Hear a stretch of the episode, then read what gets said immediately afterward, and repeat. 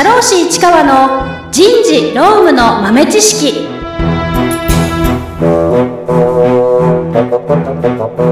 皆さんこんにちは。社会保険労務士の市川めぐみです。今週はですね有給休暇の取得率が改善したというような話をしたいなと思っております。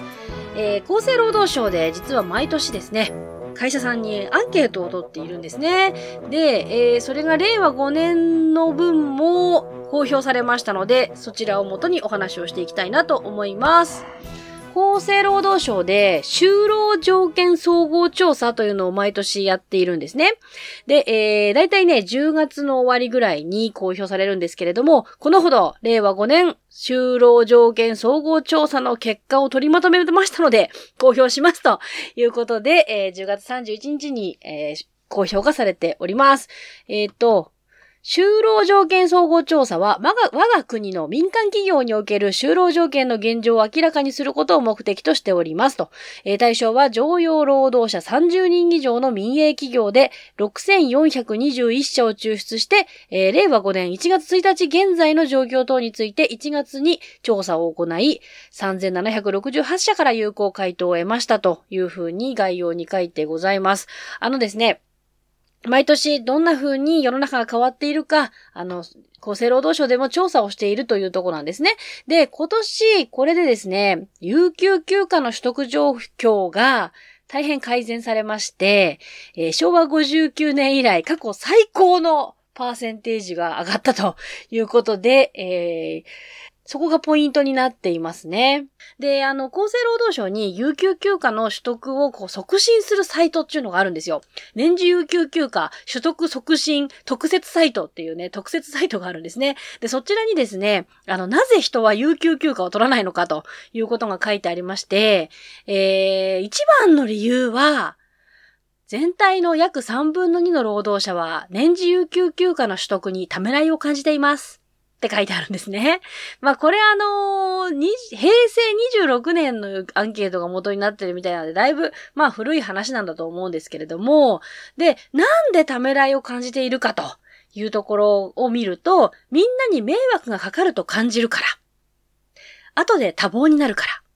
職場の雰囲気で取得しづらいから。上司がいい顔しないから。昇格、昇格や査定に悪い影響があるからというふうに順番で並んでいまして、まあ、なんとなくみんなに迷惑がかかるから、取りたいって言いづらいよねっていうのが一番のなんとなくこう取りづらい内容だという風に出てるんですね。まあそういうのがあって、いろいろもうとにかく会社が無理に取得させろとか、そういうようなこともいろいろあって、まあものすごく改善したということなんですよね。で、今回のですね、あの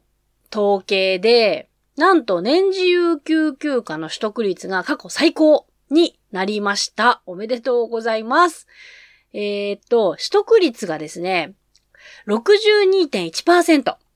ちなみに、去年は58.3%だったそうで、えー、昭和59年以降、最過去最高になっているそうです。えー、取得率を産業別に見ると、複合サービス事業が74.8%と最も高く、宿泊業、飲食サービス業が49.1%と最も低くなっているというふうに言われています。でも、宿泊業とか飲食サービス業とかでも49.1%取得されているということになっているので、これかなり改善しているんでしょうね、とは思います。結構ね、びっくりですね。で、あのー、だんだんこの年次有給休暇の取得率の推移のね、グラフがあるんですよ。で、一番悪かった時が、あ、えーと、これ何年だ？平成17年とか19年とかあたりですね。46.6%という年がありまして、それが過去最低というような感じになっております。そう、意外と昔からずーっと低かったわけじゃないんですよ。日本人ずーっと有給休暇取らなくて、最近になってやっと取り始めたんじゃなくて、まあ、そうは言っても、昔もね、そんなにすごいたくさん取ってたわけじゃないんですけれども、あの、昔は一旦60%近くというか、まあ56.1%っていうのが、えっ、ー、と、その前に一回山が来てるんですよね。で、そこからどんどんどんどん落ちていって、46.6%まで取得率下がって、そして回復してきたっていう、あの、谷になってるんですよ。じゃあ、この、えー、落ち始めた頃何があったかというと、あの、バブル崩壊だったみたいです。えー、バブル崩壊が平成3年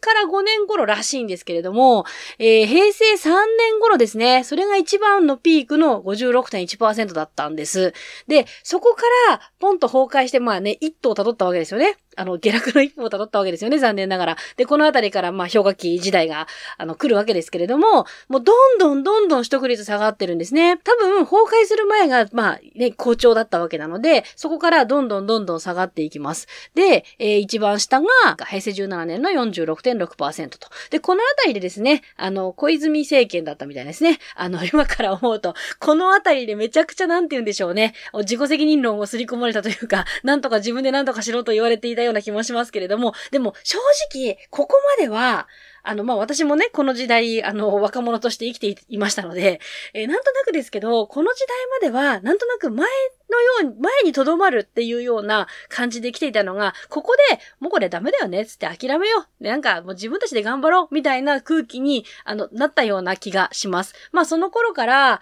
えー、上がったり下がったりしながらですね、ちょっとずつ回復してくるというところなんですけれども、ちょうどこれ働き方改革ですね。平成31年、えー、52.4%、そして令和2年に上がった時に、もうこれ56.6%にもう戻るということになっております。ドーンと戻ったんですね。やっぱりあの、働き方改革で無理やり5日間取得させるっていうのは聞いたんですね。はい。で、えー、どんどん上がってきて、で、去年は58.3%、そして今年は62.1%と、えー、どんどん戻ってきております。これを見ると、やっぱり法律で無理やり5日間取らせるっていう風にしたのは、ある程度効果があったということなんでしょうね。ちなみにこの有給休暇の取得率の算定方法なんですけれども、まず、皆さんに何日付与したかというところ、だから付与日数のトータルと、取得日数のトータルと出して、で、それで平均の取得率を出しています。だから全然取らない人もいれば100%取得してる人もいるっていうようなことではあるんですけれども、まあね、実際には本当にいつか取ら取らせなきゃいけなくなっちゃいましたので、あの、ゼロっていう人は少ないでしょうけどね。まあ実際に実務に関わっていて、やっぱり感じるのは、あの、どうしても有給休暇を取りたがらない人というのが会社にいます。10人いると1人ぐらいいるかなっていう感じなんですけど、あの、今まで取れなかった取れなかったのが、その、有給休暇を取るということに罪悪感を感じるっていうのと、有給休暇を取るということは一生懸命仕事に向かっていないのではないかというような気になるようなタイプの人は、やっぱりこう、取、ってって言ってもなかなか取ってくれないというようなこともあったりしますね。で、まあ、そんな中、会社で無理やり義務になりましたので、まあ、無理やり取らせるというところで、あの、人事が頭を悩ませておりますね。はい。で、計画付与というのが、まあ、法改正もきっかけでかなり広まってきたんじゃないかなというふうに思います。で、計画付与っていうのは、あのー、年次有給休暇を10日以上、まあ、付与する人には、その5日は自分で自由に使えなきゃいけないんですけど、それ以外のところは会社からあらかじめこの日に取りましょうっていう風に決めることができるという制度があります。まあ、労使協定が必要だったりとか手続きはありますけど、それを導入している企業というのが、まあ、結構増えていますよということですね。で、えー、5日から6日の、あの、計画付与をしているところが多いようです。ちなみに、計画的付与制度がある企業割合は43.9%という風になっています。えっ、ー、と、去年は43.1%だったので、まあ、ちょっとずつ増えているというようなとこなんですかね。まあ、実際に、あの、なかなか有給休暇5日取ってくれない人がいるので、もう、制度として、もう、有給休暇を付与させ、しよう計画的付与にしようっていうことで、この日はみんなで休みやすいよねって言って、会社全部を休みにして、有給休暇を当てるとか、そういうようなことをしている会社もあるんじゃないかなというふうに思います。まあ、休みっていうのはこうしてだんだんとあの、浸透していくのかなというとこですね。で、えー、この調査結果はですね、まあ、今回は有給休暇のところが一番のポイントなんですけれども、ちょっとね、見てて面白いなと思ったところがありまして、えー、所定労働時間の平均っていうのが出てるんですね。所定労働時間っていうのは会社があの本人、まあ従業員の方と契約する時間なんですけれども、法定労働時間、法律で決まっている時間をあの上回らなければ、それで決めることができるんですね。で、法律では1日8時間、週40時間という風になっているので、例えば9時から18時までえー、週5日っていうような契約であれば、ちょうど1日8時間、週40時間ということになるんですね。なんですけど、まあ1日7時間の会社さんっていうのもありますので、えー、平均にすると、企業平均7時間48分なんだそうです。去年と変わらないそうです。えー、労働者1人平均7時間47分ということになっているようで、まあ8時間の会社が多いけれども、7時間の会社とか7時間半の会社はちらほらあるということなんじゃないかなというふうに思います。で、所定、週所定労働時間。週所定労働時間は法定だと週40時間ですね。1日8時間で、えー、週5日勤務だと5、8、10で40時間になりますけど、でも、まあ、あのー1日7時間の会社とかもろもろありますので、えー、企業平均39時間20分なんだそうですで。ちなみに産業別で見ると、金融業、保険業が38時間2分で最も短く、えー、宿泊業、飲食サービス業、及び生活関連サービス業、娯楽業が39時間50分、39時間35分で最も長くなっているということですね。まあ、さっきのえー、有給休暇の取得率も、あの、伸びてはいますけれども、宿泊業、飲食、サービス業が若干低かったわけですし、まあ、所定労働時間とか、その働く時間っていうと、結構やっぱり宿泊業とか飲食サービス業っていうのは、その本人が言ってやらなきゃいけないっていう仕事がなかなか減らせないっていう業種なんじゃないかなというふうに、まあ、これを見ていて思いました。あとですね、えー、週休制の形態っていうのが見ると、週休2日制っていうのはもうね、企業割合85.4%だそうです。えー、令和4年は83.5%だったので、どんどん増えてきたというところですね。